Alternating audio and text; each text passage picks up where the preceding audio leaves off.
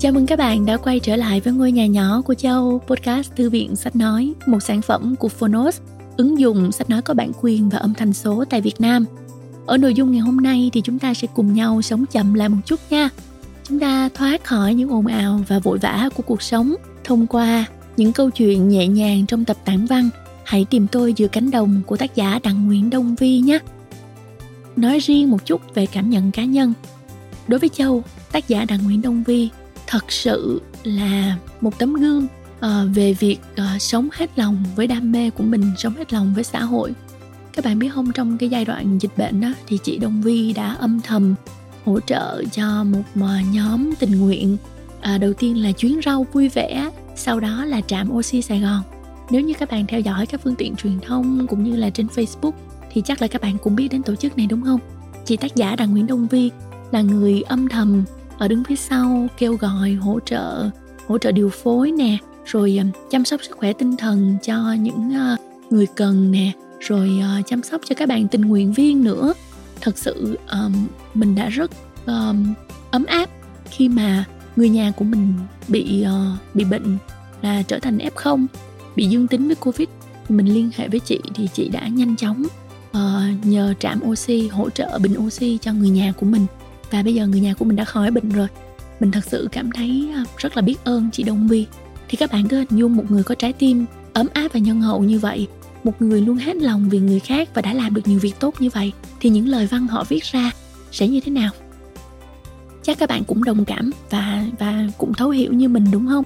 Ờ, nó sẽ là những uh, lời nói uh, rất là tích cực rất là trong sáng và ngọt lành giống như tia nắng ban mai hay là giống như dòng suối mát vậy đó sẽ tưới tắm tâm hồn của chúng ta.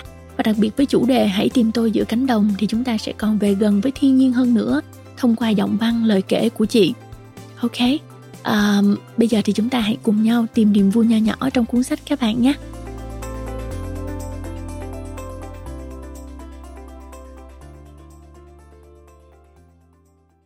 Bạn đang nghe từ Phonos.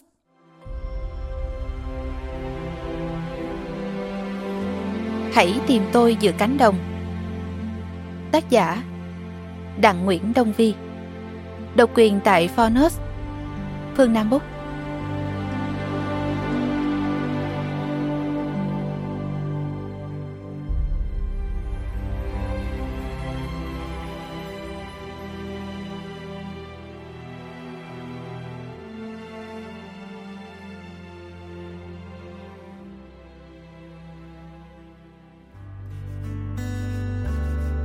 Chào bạn, tôi là Đặng Nguyễn Đông Vi, tác giả của quyển sách Hãy tìm tôi giữa cánh đồng mà bạn đang nghe. Cảm ơn bạn đã lựa chọn lắng nghe tác phẩm trên ứng dụng sách nói Phonos. Mong quyển sách có thể cùng bạn sẽ chia một chút êm đềm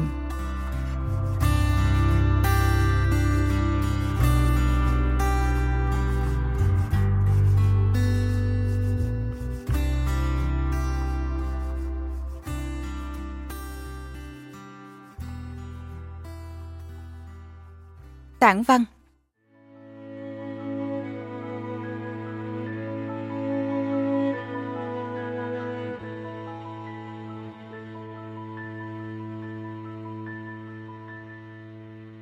Bữa điểm tâm bằng hồ gián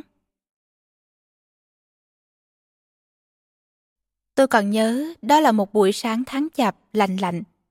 Tôi dậy thật sớm, lúc mặt trời vừa ửng lên, khoác áo ấm giày vớ đủ bộ, rồi đỉnh đạt leo hàng rào sang nhà Minh Mập. Tôi có hẹn sẽ theo ba nó đi chặt mai. Ba mẹ Minh kiếm sống bằng cách trồng đủ thứ trên khoảnh đất nhỏ sau vườn. Dưa leo, củ kiệu, hành ngò, hoa hồng, hoa cúc và mang ra chợ bán. Có khi lỗ, có khi lời, nhưng chặt mai mới là nghề cha truyền con nối từ thời ông cố nó. Mỗi năm chỉ được một lần, nhưng nhờ đó mà tới chiều 30 mới kiếm được tiền ăn Tết. Năm nay, bà Minh bảo sẽ cho nó đi theo để học nghề. Tôi phải hứa với Minh là chỉ đi theo cho biết thôi, không được chặt cành nào, kẻo ba mẹ nó mất mối. Vì Tết nào, ba tôi cũng mua của nhà Minh Mập cành mai to nhất, đẹp nhất và đắt tiền nhất. Khi tôi thò đầu qua cửa sổ thì thấy ngay Minh Mập và đám em út lau châu đang ngồi quây quần bên chiếc bàn gỗ thấp. Đứa nào cũng áo trắng, quần sọc xanh, cũ kỹ, nhưng thẳng thớm, tinh tươm. Cả bọn chụm đầu quanh một chiếc nồi gan to đen bóng vì ám khói, bên trong chứa đầy hồ gián. Tôi biết rõ nó là hồ gián. Thời đó chưa có những lọ keo dán công nghiệp xinh xinh như bây giờ. Mỗi khi tôi có môn thủ công ở trường, bà tôi vẫn lấy bột sắn trong kho ra, cho vào son nước, bắt lên bếp rồi khuấy đều tay, cho tới lúc chất lỏng trắng đục như sữa kia biến thành một thứ bột sền sệt, dẻo quánh và trong veo. Đây là hồ gián, bà tuyên bố. Vậy mà bây giờ anh em nhà Minh Mập xúm vào nồi, mỗi đứa một chiếc muỗng, hăm hở múc hồ gián chấm vào nước mắm, cho vào miệng ăn ngon lành. Nhìn thấy tôi, Minh Mập vui ra mặt. Ăn sáng không mày? Tôi nhìn đám em nó mặt mũi dính tèm lem thứ chất dẻo trong veo, buộc miệng. Hồ gián làm sao ăn được? Ghê thế mồ! Minh Mập lừ mắt. Không ăn thì thôi, đồ làm phách. May mà nó không giận đến nỗi đuổi tôi về nhà. Nhưng suốt buổi chặt mai hôm đó, Minh Mập đâm ra lầm lì, chẳng thèm nói với tôi câu nào. Tôi cũng chẳng để ý đến những cành mai xem chúng nhiều hoa hay nhiều nụ, thế đẹp hay không đẹp, vì mãi nghĩ đến món hồ gián. Thứ bột sáng đó, tôi chỉ thấy bà ngoại trộn với rau băm để cho heo ăn mà thôi. Chuyện tôi phát ngôn một câu xanh rờn ở nhà Minh Mập, không hiểu sao ba mẹ tôi lại biết. Sáng hôm sau thức dậy, tôi thấy mẹ đặt lên bàn một nồi hồ gián còn bốc khói. Bà xoa xoa bàn tay, tỉnh rồi. Lạnh quá, lạnh quá, ăn sáng thôi. Đó là lần đầu tiên trong đời tôi ăn hồ gián. Thứ bột sắn lọc pha với nước rồi khuấy lên một cách giản đơn. Bà quấn quanh chiếc đũa, chấm với nước mắm ớt, vừa ăn vừa hít hà. Mẹ múc vào chén, chan nước mắm, vừa ăn vừa cười tủm tỉm. Còn tôi, sau vài phút ngỡ ngàng, cũng nếm thử vì tò mò. Và tôi nhớ mãi, nhớ mãi vị nhạc thích của nó. Buổi sáng hôm ấy, bà nói với tôi rằng không có gì đủ kỳ cục để phân biệt người này với người khác. Rằng trên đời này không có gì đủ kỳ cục để con người thấy xa lạ với nhau.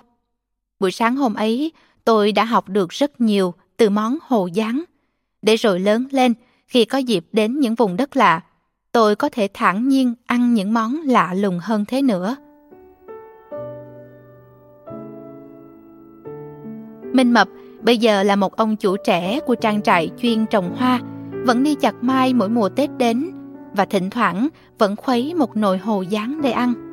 Nó viết thư nói với tôi rằng mình đã lớn lên từ những bữa hồ gián đó.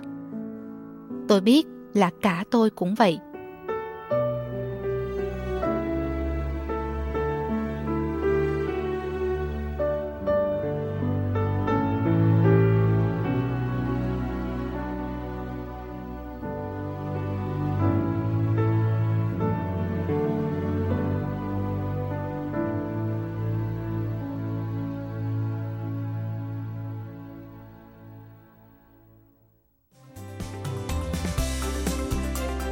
Cảm ơn bạn đã lắng nghe podcast Thư viện Sách Nói.